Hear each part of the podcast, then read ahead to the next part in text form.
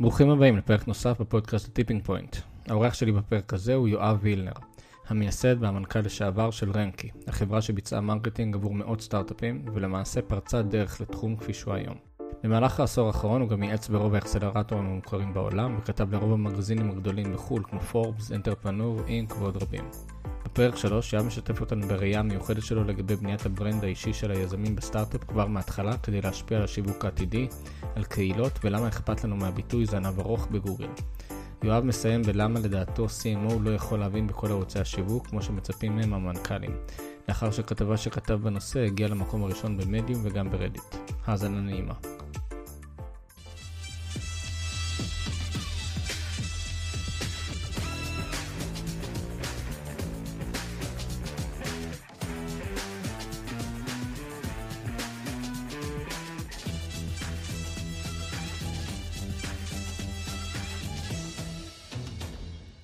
שלום יואב, אהלן, מה קורה?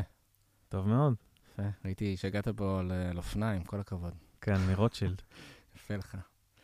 אה, יואב וילנר, מי שלא מכיר, אושיית אה, שיווק ו branding והכל בערך. אה, בואו קצת תספר אה, למי שלא מכיר, כי אנחנו הולכים לדבר על, על כל עולם ה-B2C, שזה הפך להיות מילה גסה ב- בישראל. יש אנשים ש... שלא מוכנים להגיד את זה אפילו. אה, אז יאללה, אוף. אה, כן, מילה גסה. אה, אז כן, אז אני בגיל 21 התחלתי להיכנס לתעשייה הזאת של הסטארט-אפים, היום אני 30. כנראה ונכנס, בן 15. אבל- זה הרוח של האופניים. ו- ובגיל 23 פתחתי חברה ש- שקראתי לה רנקי, מהמם. והתחילה החברה הזאת אני ושותף, שחר, שלקחנו כמה סטארט-אפים ועשינו להם את, ה, את ה marketing, פשוט uh, ככה במו ידינו. ודברים התגלגלו, זה צמח, עבדנו עם 400 חברות. Um, הבאנו יחסית uh, לא מעט עובדים, ישבנו ברמת החייל שש שנים. Uh, זה מה שעשיתי במשך השנים האחרונות. היה לכם אה, זה, פרופיל מסוים של אה, חברות, או שזה היה כל מי שרצה ייעוץ בשיווק וכל הליווי הזה? היה, היה המון סטארט-אפים שהיום הם מעולים ומדהימים, ואז הם היו uh, יותר, יותר בהתחלה, נגיד AppsFlyer, שזה מהמם. אחת החברות המדהימות בארץ, אז היום המחלקת שיווק שלהם זה כבר עשרות אנשים, אבל אז זה היה רק אנחנו וה- VP marketing שלהם, אה, עשינו שם כמעט הכל. אה, ועוד הרבה, ה sweet spot בעיקר היה חברות שגייסו A, או, או לפחות איזשהו seed שמספיק ל marketing, מהמם.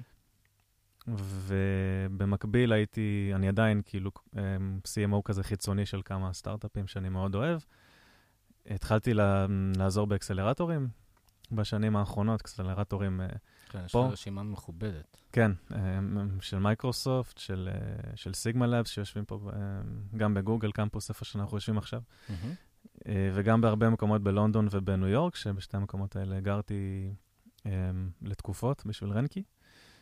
אה, סך הכל, אה, אני חושב שפגשתי עשרות, מעבר למאות שעבדו איתנו, פגשתי עוד כמה עשרות רב, רבים מאוד של, אה, של סטארט-אפים בכל השלבים, וזה נתן לי, נתן לי פרספקטיבה שאני מאוד אוהב על התחום הזה. מהמם. ואחד הוורטיקלים האחרונים שהתחלתי בשנים האחרונות לעשות זה גם העניין הזה של התוכן, של כל מיני מגזינים בחו"ל שאני כותב להם. יש אה, CNBC ופורבס, אינק מגזין, אנטרפנור מגזין. כן, אה, מכיר אותם, הם מעולים. כן. אה, גם יצא לי לקרוא כמה, כמה אה, כתבות שלך. אה, בכלל, כל, כל העולם הזה של אה, שיווק וקונטנט, אה, גם מן הסתם אה, מתחבר מאוד חזק, אה, אבל זה משהו ש... אה, לסטארט-אפים מאוד קשה, אתה יודע, לשים על זה את הדופק, בדרך כלל הטכנולוגיה משכת אותך באף, ואתה רוצה לנסות אה, אה, להיות כמה שיותר יציב בתחום הזה. אה, ואז באמת נתקעים בקיר הזה, ש, שפתאום קצת לא מכירים אותך, וקצת אה, לא מבינים בדיוק מה אתה עושה, ולא מוצאים עליך שום חומר, ו, והחברות אה, או הלקוחות, כאילו, אתה יודע, קצת פחות מרגישים איתך בנוח. כן. אה, אז בוא, בוא נתחיל מאיפשהו, כי זה עולם מסובך. כן. Um, אז אני, אז אני פשוט אגש ל, לכמה טיפים שיש לי בראש, אני חושב שיכולים לעזור ל, לפאונדרים. אה, אז דבר ראשון, מתייחס גם למה שאמרת, יש את העניין הזה של ליצור את ה brand, כלומר, אמ, של לצאת לשוק ולא להיות איזושהי אפליקציה או משהו כזה, אלא להיות ממש משהו שמכירים. אמ, אז, אז בחלק, מה, בחלק מהשלבים של יצירת סטארט-אפ, אתה יודע, תמיד חושבים על, ה, על כמו שאתה אומר, על הקטע הטכני והשותפים ומשקיעים ודברים כאלה. אמ, ופתאום עוברת שנה מול העיניים, כן. ומשיקים, ופתאום אף אחד, אף אחד אין מושג מי אתם.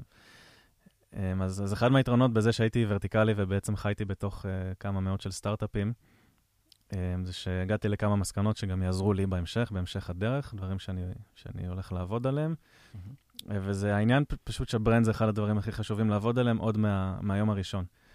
עכשיו, uh, בשביל יזמים, uh, חבר'ה טכנולוגיים, מיתוג זה איזשהו תהליך כזה שהוא כולל לוגו ודף פייסבוק ואתר, ותהליך שאתה עושה ומסיים איתו, ו... כן. איזה צ'קליסט כזה שאתה לא שם לב אליו. כן, סינכרנת בין הכל, אתה נראה בסדר ו- ואתה יכול להמשיך הלאה למוצר, אבל זה, זה פשוט עולם שלם. צריך לחשוב מה במותג הזה ימשוך אליו יוזרים, איך הוא נראה, איזה קונוטציה הוא נותן לאנשים, uh, למה הוא נקרא כמו שהוא נקרא, איזשהו tagline שאתם תשתמשו בו תמיד בכל מקום שתלכו. וזה אפילו לפני ה marketing, זה לפני הכל, זה איך, ש, איך שאנשים תופסים את, ה, את, ה, את המוצר, את החברה. עכשיו, אתה יודע, יש נגיד, יש service uh, provider אחד שיקבל 10,000 דולר בחודש, ו service provider שיקבל 500 דולר בחודש, והם שניהם יעשו אותו דבר. Mm-hmm. אחד ממותג יוקרתי, וכל היום משקיע באיך שהוא נראה וב social ודברים כאלה. אחד סתם uh, פונה לאנשים cold outreach ומנסה למכור את השירותים שלו, וכשלוקחים את זה לסקיילים גדולים של סטארט-אפים consumer, זה יכול להיות הבדל של מיליוני יוזרים, אם אתה הדבר, כן. uh, ולא סתם עוד אחד. Um, עכשיו, אני חושב שגם הפאונדרים של החברות צריכים לבנות את ה brand האישי שלהם כבר בהתחלה, שזה נשמע מצחיק למי מי חושב על זה בכלל, כאילו לשבת ו- ולכתוב תוכן, מה הקשר, אני בונה מוצר. Mm-hmm. אבל אני חושב שזה מה שהפאונדרים צריכים לעשות, לפחות אחד מהם, המנכ"ל, לא משנה מי, אם זה מוצר טכנולוגי, CTO, אפשר לקחת פרילנסרים שעושים את זה בלא הרבה כסף, משלמים איזה 100 דולר לכתבה, ופשוט מתחילים או לייצר בלוג, או לייצר מדיום, או לייצר uh, טורים אפילו במגזינים. אני... פודקאסטים. פודקאסטים, כמו שכן, ידידנו פה. אה, ולא, אף אחד לא מתחיל מפורבס, אבל מתחילים מאתרים הרבה יותר קטנים, ולאט לאט לוקחים את המוניטין שצברת באתר אחד, הולכים לאדיטור של אתר קצת גדול יותר, וככה מטפסים ב... באתרים האלה. זאת אומרת שכל ה... התפיסה של ה brand, אה, זו תפיסה מעניינת, אתה אומר. אתה אומר, גם אתה צריך לחזק את ה brand האישי, כאילו, כשאתה עומד מאחורי brand של חברה, אז מן הסתם... אה, כשיבדקו עליך, אז, אז כשיבדקו מה עומד מאחורי ה brand הזה, אתה צריך גם uh, שיהיה לך brand אישי שם, uh, לתחזק אותו טוב. כן. וגם ה brand של החברה, אני מאוד מסכים איתך, אני פשוט תמיד מרגיש ש... שקשה לתעדף את זה. כאילו, אתה יודע, עכשיו להגיד, בוא'נה, אני עכשיו אכתוב איזה כתבה, איזה תוכן, איזה, כאילו, משהו, לא משנה, אם זה לבלוג האישי שלי או לאתר אחר, זה, אחד, אני יכול להגיד לך, אחד הטיפים שהכי עזרו לי, אה, שנתנו לי, זה, זה לכתוב בשפה שלך. כאילו, בשפה שבא לך טבעי. כי יש לי חבר שגם ניסה לפתוח איזשהו בלוג, והוא רוצה מאוד שזה יהיה באנגלית, אבל הוא, הוא התחיל פשוט איטרציות עם כזה מישהי שעוברת לו על התוכן ועושה לו הגעה וזה, וזה הפך להיות שכל פוסט שלו לוקח לו איזה חודש לעלות. וזה פשוט אחרי שלושה פוסטים, כאילו, נגמר האוויר. כן. אין ספק שיש עובדים, פרילנסרים, או כל מיני אנשים שעוזרים לך, פאונדרים, אני לא חושב שהם צריכים לשבת ולעשות את זה, אבל בחצי שנה הראשונה שבאמת ממוקדים נורא במוצר, אני חושב שזה הזמן, כי תחשוב, אתה הולך לגייס כסף והולכים לחפש אותך בגוגל, כשיש אתר גדול slash השם שלך, כי זה הטור שלך, זה אחד הדברים הכי גבוהים שיש, זה מאוד ממצב אותך בתור מוביל uh, דעה. אמ, זה יוצר לך קשר עם editors, שיגיע הזמן עוד שנה, שתגייס הרבה כסף ותצטרך חברת PR שלוקחת ריטיינרים אה, ענקיים. אתה תוכל כבר לבד, בלי החברה הזאת, להתחיל להשתמש בקשרים שיצרת, ואני חושב שזה אחד הדברים הכי, הכי overlooked ש, שקורים היום בסטארט-אפים. גם בדור הקודם של פאונדרים היה לך founding team שהם לרוב טכניים, ואולי מישהו שב business, כן. והיום אני חושב שהרבה סטארט-אפים קמים עם מישהו שהוא קצת יותר marketing uh, oriented, במה שאני רואה לפחות. כן, אתה כאילו אומר בכלל שזה צריך להיות uh, כאילו משהו כזה של, uh, בניגוד לטכנולוגיה, זה לא משהו שפשוט עולה ל production וכאילו עובד. כי אתה צריך כאילו אתה יודע, בהתחלה הפוסט הראשון שלך, יש לך כאילו איזה שלושה קוראים, כן. שפעמיים זה אימא שלך שקרה, ו- ולאט לאט אתה... זה צריך להיות משהו שרץ עוד, אה, עוד מההתחלה. כן, וגם מה, מהמונחים של, אה, של SEO, שהוא, שברמה טכנית גוגל מאנדקס כתבות, לוקח לו קצת זמן לאנדקס אותם, ואז כתבה שלך שהיא רק מאונדקסת היא במקום אה, 200, ואז ככל שהזמן עולה, אה, גוגל מקרב אותה יותר להתחלה, כלומר, זה תהליכים נורא איטיים. נגעת ב-PR. אה, זה, זה משהו ש... כאילו, זה hack כזה שיש, אה, שיש לגביו משהו, או שיצא לך... אה, או שכאילו, אתה יודע, תמיד צריך לעבוד עם איזושהי חברת PR, או שזה, כמו שאתה אומר, לאט לאט אתה יכול לקבל קשרים ל editors או דברים כאלה? כן, אז, אז זה תלוי ב scale שאתה צריך להגיע אליו, וגם גם בכסף, כי חברות PR היום, נגיד, אני אתן לך משהו שאני תמיד אומר, אני גרתי בניו יורק שנה, ו, והמון, כאילו, יצא לי לפגוש הרבה פאונדרים שעוברים לניו יורק או עברו לניו יורק, ואחד הדברים הראשונים שאמרתי להם, זה, זה פשוט לא להתקרב לחברות PR האמריקאיות האלה, שכאילו הכי מרשימות, אתה יודע, עם המשרדים הכי גדולים והפורטפוליו הכי מפציץ. ו... אבל אתה חותם איתם על חוזה שהוא חתונה של שנה וריטיינרים של 15,000 דולר בחודש, וואי. לא מחויבים לתוצאות. אז גם יש עכשיו דור חדש של חברות, נראה לי, של עדיף לנסות קודם, חברות PR שעובדות לפי performance. מהמם. אתה יודע, הגענו ל-20 כתבות, שילמת זה, הגענו ל-10, שילמת זה, וזה יותר מודולרי. וגם ברמה האישית, ה hack האישי שלי זה שאני פשוט חי בתוך המגזינים המון שנים, אני מכיר את ה editors, ואני לא, אתה יודע, אנחנו לא, אני לא אגיד להם, תעשו לי טובה, תכתבו על הסטארט-אפ אה, של חבר שלי, כן. כי זה לא עובד ככה, אבל הרבה יותר תשומת לב הם ייתנו לאימייל ממני מאשר, אפילו מאשר איזשהו account manager ב-PR agency. מהמם. כאילו, הם מכירים, זה, זה, זה הכל relationships בסוף. כן. טוב, אה, אבל קשרים גם עם, עם האנשים האלה, זה גם מן הסתם משהו שכמו שאתה אומר, נבנה... נבנה במשך הזמן, וזה באיבנטים ו- וטוויטים, אתה יודע, אתה... זה המון, כן. זה הרבה עבודה, אבל, אבל אין הרבה כאלה. כאילו, אני בטוח שלכל לכל אחד יש איזה שלושה, ארבעה מגזינים שהוא היה רוצה שיעשו עליו feature בבוא היום. זה שלושה, ארבעה אנשים שאתה צריך לשמור איתם על קשר פעיל, אה, לצייץ את הדברים שלהם מחדש, לעשות להם favorite בטוויטר, ל- להוסיף אותם אולי בפייסבוק, חלק מה editors הם, כאילו, אני, אני מדבר איתם גם בפייסבוק, מהמם. ואתה יודע, לשמור על קשר. קיבלנו פה כמה, כמה טיפים והקים לכל התחום הזה של ה brand ו-PR. ו... בואו נעבור עכשיו ל deep shit. הכל, הכל shit ב marketing. כן. ל bullshit. כן, אז, אז, אז כן, אז אנחנו מדברים פה היום על consumer יותר, על B2C. מהמם.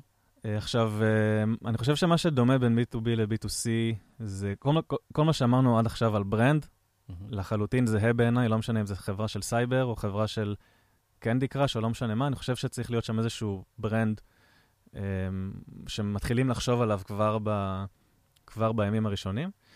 אה, אני חושב שב-B2C אה, יש אה, מן הסתם חשיבות למסה יותר גדולה של יוזרים ואופטימיזציה של מחירים, שיהיה פחות יקר להביא את כל היוזרים האלה. ולא לדבר על דברים ויראליים, שכמובן כל אחד רוצה להיות ויראלי, אבל זה לא משהו ש... שאפשר להבטיח. מבחינתי, מה שראיתי רוב הפעמים שזה B2C, אז יש, יש כאילו social networks, יש גוגל, יש פאבלישרים, אתרי תוכן. Um, כלומר, הצד הקלאסי של ה-B2C זה לעשות קמפיין בפייסבוק, uh, לטרגט אותו כמו שצריך, לעשות קמפיין בגוגל.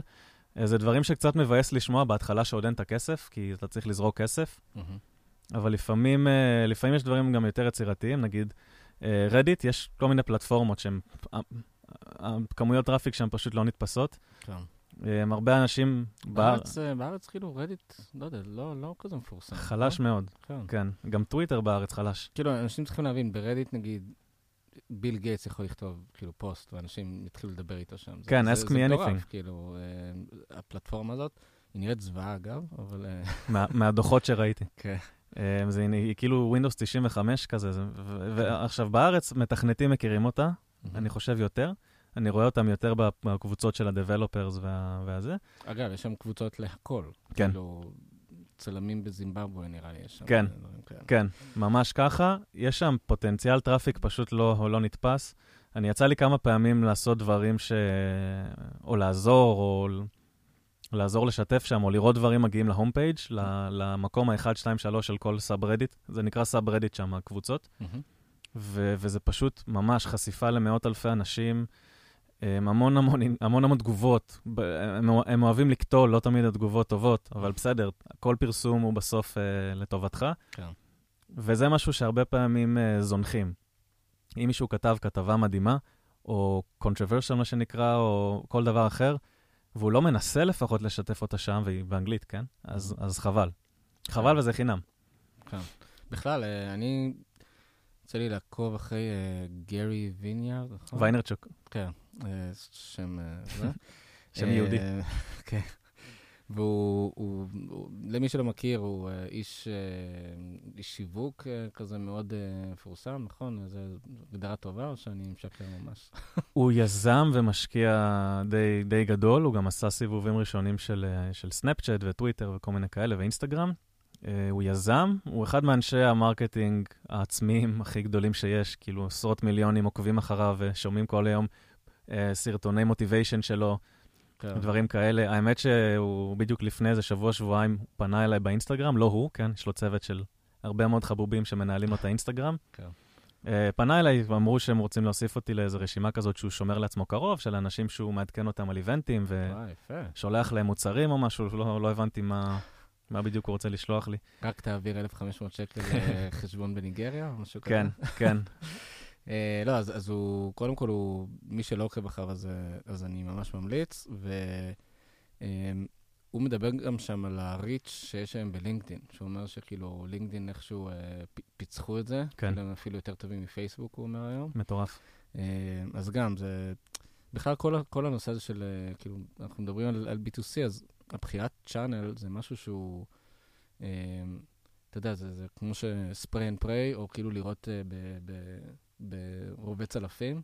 כאילו, אם אתה בוחר את ה channel הנכון, ואתה גם מן הסתם צריך להביא לשם את התוכן הנכון, אה, אתה יכול לעשות הרבה יותר מכאילו פרסומות ו- ודברים שהם יותר אה, בנאליים. כן, כן. אני, אז זהו, אני ציינתי את ה... לעשות ad campaigns כי זה הכי בנאלי, רציתי להוציא את זה מהדרך. אני לא, אני לא, זה לא סקיילבל בשום דרך. לינקדאין, אגב, זה, זה ממש, כאילו בארץ אתה יכול להגיע לעשרות אלפי, למאה אלף צפיות לאיזה פוסט שאתה לא חושב שהוא כל כך טוב אפילו. כן, אני רואה את זה כשאני מפרסם את הפוסטים של הפודקאסט, בלינקדאין אני מקבל פי עשר. ממש. כן. ופייסבוק מרסקים אותך כן, ממש. אה, כן, אתה יודע, יש עוד מקום, נגיד יוטיוב, ראיתי, ראיתי מקרים שבהם עשרות אלפי דולרים אה, שהיו יכולים ללכת לתכנים שאף אחד לא קורא, או, או מודעות בגוגל, אז הפאונדרים שמו אותם באיזשהו סרט וידאו שהצליח, Mhm. בין אם הוא היה מצחיק, או בין אם הוא היה מרגש או עצוב. אה, אתה יכול לנצל את זה, למנף את הטראפיק אליך עם כישורים לאתר, מהביו, מה, מהדברים האלה. אתה יכול לעשות דברים אורגניים בגוגל, לשים keywords איפה שצריך. אם יש משהו שהוא trending, יכול להיות ש... שאלפי אנשים ימצאו את זה לבד. יש גם את העניין של קידום שם שהוא ממומן. יש לך גם, אה, רשמת פה איזשהו טיפ גם שהוא ממש, אה, טוב, עוד מעט תיגע בזה, אבל, אבל אהבתי את מה שרשמת על ה long tail, בואו בוא קצת... אה, כן, אז, אז ה long tail, זה אני פשוט אסביר למי שלא לא מהעולם של, של SEO, אז ה long tail keyword זה איזשהו ביטוי חיפוש שאנשים מחפשים בגוגל, שהוא, למה זה נקרא זנב ארוך? כי יש את המילה הגנרית שאתם מקדמים, נניח online marketing, זה הביטוי הגנרי, סופר קשה להתברג אליו, כמעט אפסי הסיכוי שתהיו ב top אה, בדף כן. הראשון. זה איזשהו מושג כאילו אה, מורכב, נכון? זה לא איזה מילה אחת, או אולי אה, רק אם זה באמת מילה איזה, שמייצגת משהו ייחודי, אבל, אבל זה איזשהו מושג שהוא רלוונטי ספציפית לעולם תוכן שלכם, נכון? כן, אז ה long tail או הזנב הארוך שאנחנו אומרים בעברית, זה הביטוי חיפוש הארוך יותר. כלומר, נגיד יהיה online marketing in Israel, סתם אני אומר, online marketing tutorials, כל משפט שאנשים מחפשים. עכשיו, איך זה עובד? ככל שהביטוי יותר גנרי, הרבה יותר מחפשים אותו, מהמם. ברמה של פי 100 חיפושים יכול להיות, והרבה יותר קשה להתברג עליו, הרבה יותר תחרות, אתם כנראה לא תראו את ה traffic הזה. אם אתם בוחרים כמה long tail keywords, שה-search volume שלהם יכול לראות מאכזב בהתחלה, ביטוי אחד מחפשים אותו 500 איש, ביטוי אחד מחפשים אותו 200 איש, אבל אם אתם תהיו במקום הראשון על כולם, זה המון המון traffic שהכוונת קנייה שלו הרבה יותר גבוהה, וה conversion rate שם הרבה יותר גבוה. כן. כן, עכשיו פעם היינו עושים מחקר מילים, אה, אתה נכנס לגוגל, אתה רושם נגיד online marketing, אתה מחכה שגוגל ישלים אותך, הוא עושה drop down כזה של כמה הצעות, מהמם. מה שנקרא auto-suggest, ואז אתה מתחיל לכשו- לכתוב משהו באות A, online marketing, A, ואז הוא משלים אותך, automation, כל מיני דברים כאלה. אתה מוחק את ה-A, אתה רושם online marketing B. מחכה ל drop down, רושם לך בצד, תהליך של איזה חמש שעות, מייגע מאוד. Um, והיום יש כלים, יש כלי שנקרא Ubersuggest. אוקיי. Ubersuggest, אם מישהו רוצה שיפנה אליה, אני אשלח לו את הלינק. זה, זה, זה אתר שפשוט עושה לך scrape. אז הוא לוקח את ה online marketing, ומראה לך רשימה ארוכה של מ-A עד Z, כל ה auto complete שהיה יכול להיות לך. פעם האחרונה שבדקתי זה היה חינם לחלוטין. ומה אתה עושה עם כל... ככה אתה בעצם מרכיב לעצמך את האופציות ל long tail? ככה אתה מתחיל, לרוב זה הולך לבלוג הדברים האלה, כי בדף בית שלך מוזר שתתחיל לדחוף כל מיני משפטים. כן, אני זוכר את הימים האלה שהיית נכנס לאתר, ואז היית רואה למטה כאילו דף שלם של מכוניות, מכוניות חדשות, מכוניות משומשות, מכוניות... זה, מי שרוצה עונש מגוגל, אני ממליץ בחום לנסות את זה. בבניין שאנחנו נמצאים, לא כדאי אפילו להגיד כן. את זה. ואז מה שאתה עושה, אתה, אתה לוקח את כל, הרש... את כל הנושאים האלה שלעולם לא היית חושב עליהם לפני זה, ויותר מזה, המתחרה שלך לא היה חושב עליהם, שזה יותר חשוב, ואז אתה לוקח אותם לגוגל, ל-Keywords Tool, איפה שאתה יכול לראות נפח חיפוש של מילים, mm-hmm. זורק אותם שם, מסדר אותם, זה הכי מחפשים, זה הכי פחות מחפשים, ומתחיל לכתוב. יפה. Uh, טוב, אני בתור איש שבכלל נגע ב marketing, זה דברים שאני...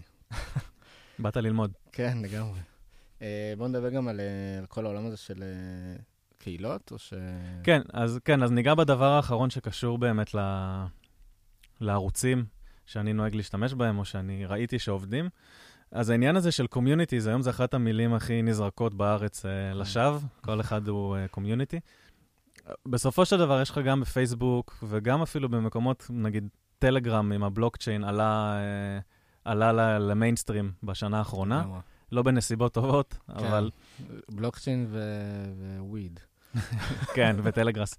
אז, אז הרבה, הרבה חברות אבל כן עברו עם הקהילה שלהם לטלגרם, נגיד ערוצי חדשות. אין להם כל כך באמת קבוצות פעילות בפייסבוק, אבל יש לך ערוצי חדשות עם, עם עשרות אלפי אנשים בטלגרם שמחכים לעדכונים כל הזמן. הם הרבה מאוד publisherים uh, וחברות עברו, עברו לשם. Uh, בכל מקרה, אז לא משנה אם זה פייסבוק או, או טלגרם, אתה יכול למצוא את הקבוצה הכי רלוונטית אליך, שיש לה כבר את ה-100-200 אלף userים. אוקיי, פרילנסרים, מתכנתים, digital nomads, travelers, בלי סוף. ולרוב האדמין, בגלל שהוא לא עושה כסף בתור אדמין, יכול להיות שהוא יסכים לעשות איתך איזשהו promotion, mm. משהו שמותר לפי החוקים, להגיד זה paid, זה לא עולה הרבה כסף, אני מכיר בטלגרם ערוצים של עשרות אלפי אנשים, בשביל איזה 100 דולר ישימו אותך שבוע שם sticky למעלה, וכולם ייחשפו אליך. אתה גם יכול לראות כמה נחשפו שם, יש כזה מספר. כן. יפה. ואתה יכול לרכוב על communities קיימות הרבה יותר, אה, הרבה יותר בקלות ממה שאנשים חושבים. כן. את האמת שבכלל כל הנושא הזה של קהילות, הרי כמו שאמרת, תפס תאוצה משוגעת, והיתרון שם זה מן סתם שיש לך קהל שהוא... הוא מאוד מבין, זה יתרון וחיסרון, כי אם אתה בא לשם עם, אתה יודע, עם תוכן שהוא כזה חצי כוח, אז יכול להיות שיקטלו אותך, כמו ברדיט. כן, כן. Uh, אז, אז כאילו, כשאתה פונה מן הסתם למקומות כאלה, אז כדאי שתהיה כאילו, אתה יודע. כן. Uh, אל, תס, אל תשרוף את עצמך לחלוטין, ברדיט הם, הם, הם, הם ממש אכזריים בפידבק שהם ייתנו לך על דברים. ממש כמו הטוקבקים של ynet, נראה לי. כן, כן. ראית היום החללית נוחתת, טוב, אני לא יודע מתי ישמעו את זה, אבל היום החללית נוחתת, ומישהו כתב, למה היא נוחתת ביום שיש חצי ירח? מישהו בטוקבקים של ynet. כן, ראיתי את זה. זה הופיע אחר כך כשהיה בביאים, ראיתי את זה. כן, זהו, באמת דבר אחרון על B2C לדעתי שצריך לעשות, זה להכיר את המתחרים נורא נורא טוב. זה בכלל, בואו נצא מ marketing, צריך, יזם צריך להכיר את המתחרים נורא נורא טוב. גם הייתי, היום בבוקר פגשתי אחד ה... לא, לא נעשה name dropping, אבל אחד, ה, אחד האנשים היותר מוכרים וחזקים שאני מכיר פה בזה, ומשהו, איכשהו שורף יזם בפגישה של ההשקעה, אז אם, אם, הוא, אם הוא יודע דבר אחד על המתחרים יותר ממה שהיזם יודע. וואו. כאילו, זה הדבר הראשון שהוא בודק. כן. אז אתה יכול להשתמש בכל מיני כלים. יש כלי שאני משתמש שנקרא BuzzSumo. Mm-hmm. אני חוזר פה ל marketing. BuzzSumo. מראה לך את האתר של המתחרה ואת הבלוג שלו, איזה בלוג, איזה כתבות היו הכי ויראליות. Mm. אם, אם, לכם, אם אתם חולקים את אותו קהל, הוא עשה משהו באתר שלו שהשיג 100,000 שיתופים, mm-hmm. משהו שם עבד טוב. Okay. אוקיי. יכול לתת לך הרבה השראה. אמ, אז יש עוד הרבה כלים, אבל, אבל פשוט להכיר, להכיר מה הם עושים ב marketing, זה גם משהו חשוב. זהו, בכלל, כל, אתה אומר כאילו, מעבר ללהכיר את המתחרים שלך, להכיר מה הם עושים בעולם ה marketing. כן. נתת פה אחלה כלי בשביל להבין, אתה יודע, מה אפשר לעשות עם זה, כאילו ממש פרקטיקה. אבל בכלל, אני מכיר כל מיני... use cases, האמת שעכשיו לא עולה לי כל כך דוגמה ספציפית, אבל על חברות שהלכו לעולם, כאילו, בתחרות אה, ב- ב- ב marketing מול, מול מתחרים שלהם, הם בכוונה הלכו על איזשהו, אה, אתה יודע, שפה שונה, או אפילו, אפילו ברמת ה copy, אה, כדי להתבלט מול אה, חברות אחרות. רואים את זה היום, מן הסתם, הרבה כשסטארט-אפים מתחרים בכל מיני תאגידי ענק כאלה. אז אתה בדרך כלל מנסה למצוא שם איזושהי שפה אחרת, אה, לפנות אולי אפילו ל... אה, אה, לקהל בערוצים אחרים, כמו, ש, כמו שאמרת. כן. אה, אז, אז כל מה שאתה עושה שקשור לפוזישנינג שלך, הוא שונה לחלוטין. אני באמת לא...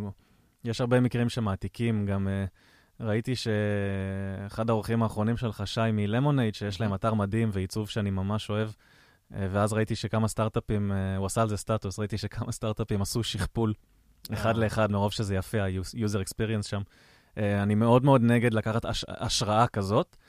אה, מה שאני מתכוון, שאתה ב marketing, אתה קודם כל צריך לדעת מאיפה אתה מתחיל, אתה צריך לדעת מה הם עושים. כנראה זה חברות עם הרבה יותר כסף ושנים על הכביש ממך. Mm-hmm. הם כבר בדקו והם ניסו. ויכול להיות שאם יש להם איזה, איזה קו מנחה בבלוג שלהם שמביא להם המון traffic, אז צריך לדעת את זה ולקחת את זה בחשבון.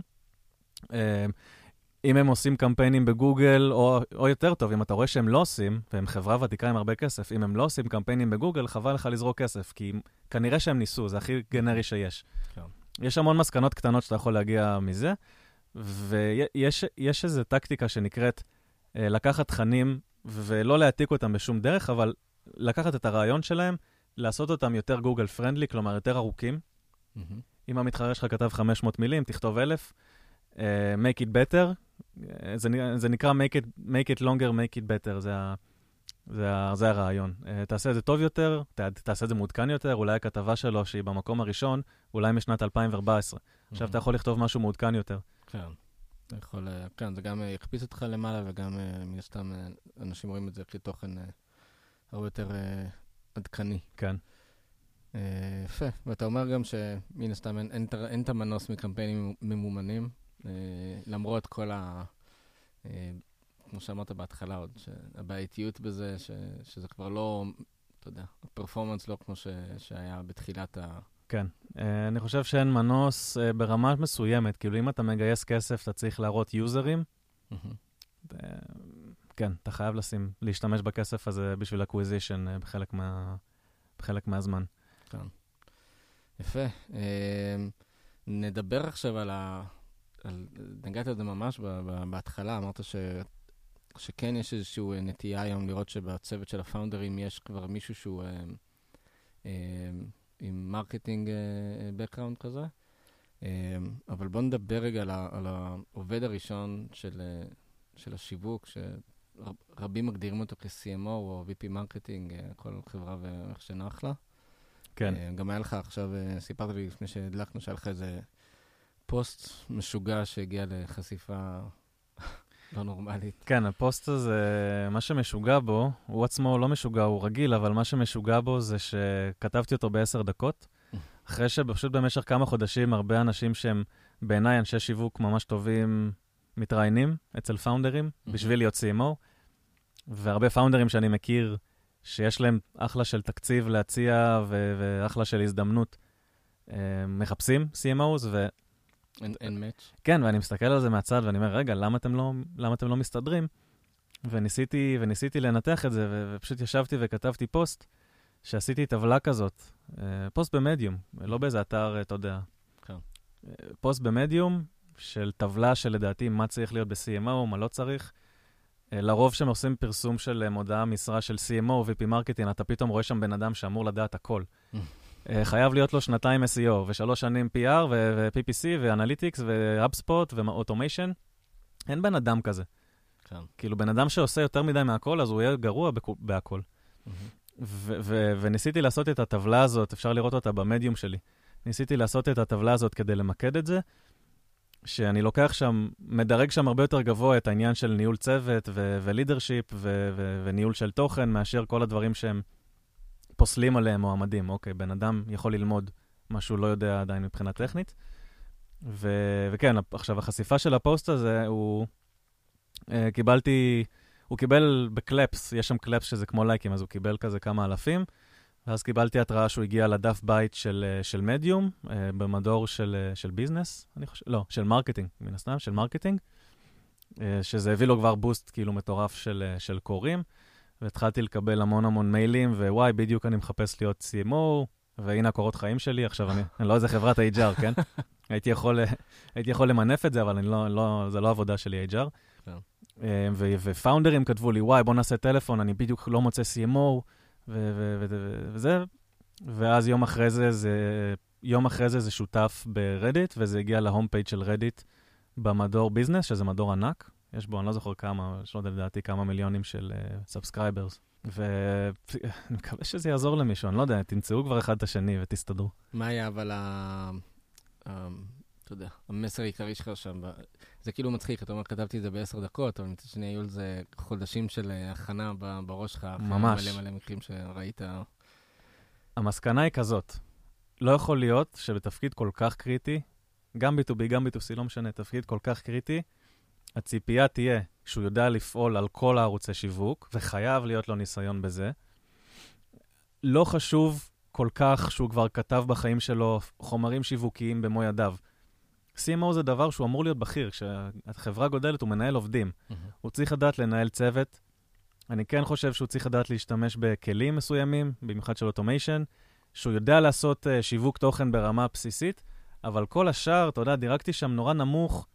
Uh, ראיתי מודעות של דרוש CMO, מודעות שגם הוא צריך להיות uh, ניסיון במכירות. אז הם רוצים גם עכשיו לשלוח את המסכן, לא רק הוא מרים קמפיין במיליון דולר, גם לשלוח אותו עכשיו לפגישות. כן. וראיתי שם אה, יצירה של מצגות. ו product marketing, שזה בכלל מקצוע שלם, כאילו, בפני עצמו. כן. אז בשביל זה עשיתי את הטבלה ההיא, שהיא מדרגת גבוה, מה אני חושב, לדעתי, מה אני חושב שהפאונדרים צריכים להתמקד בו, וכל השאר זה בונוס, כאילו, מקסימום הבן אדם ילמד.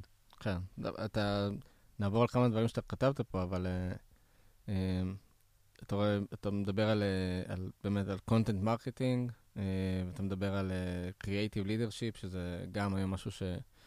אה, נהיה חזק יותר ויותר, אנשים אה, קצת פחות אה, מבינים את זה. כאילו, אתה, אתה פחות רוצה בן אדם שינהל צוות, אתה רוצה גם בן אדם שיגרום לצוות, כאילו, לגדול ו- ולהיות, ו- ולנסות דברים שהם כזה out of the scope ו- ודברים שהם במיוחד בעולם של marketing. אתה לא רוצה להיות כזה more of the same. כן. טוב, יפה. לקחת כאילו את כל מה שדיברנו עליו, ואז, ואז אה, אה, הטמעת אותו בפוסט... אה, בטבלה. כן. כן, אני, אני, היו לי כתבות בחיים, אתה יודע, נגיד בפורבס, אז, אז קראו את הטור שלי מיליון איש עד היום. וואו. אממ, היו לי כתבות שהן היו להן באמת הרבה, הרבה חשיפה, אבל, אבל הפוסט הזה, בגלל שהוא היה כל כך מהלב, mm-hmm. וממש, התגובות עליו ממש, ממש, uh, אני לא רוצה להגיד שימחו אותי, כי הם רק העצימו את זה שיש בעיה, ומשהו פה דפוק, אבל הם גרמו לי, הם גרמו לי להרגיש שנגעתי להרבה אנשים בעצב חשוף, גם לפאונדרים וגם ל-CMOs. כן, הגיוני. אה, טוב, האמת ש... די כיסינו פה את כל ה... כאילו, זה אומנם על רגל אחת, וצריך מן הסתם אה, לצלול לדברים פה לעומק, כי זה... עולם השיווק הפך להיות הרבה יותר מסובך ממה שזה, דווקא האונליין הפך אותו להיות כזה משהו ש... זה לא רק להעלות קמפיין ולקוות שיצליח. אה, אז דווקא עברנו פה על כמה דברים סופר חזקים. אני לא איש שיווק, אז אני קצת למדתי מלא, אבל אני מקווה ש... יאללה. אז עשינו פה אחד על אחד. כן, לגמרי. טוב, תודה. תודה רבה. תודה רבה שהאזנתם לפרק. שתפו עם חברים ותעשו subscribe. נתראה בפרק הבא.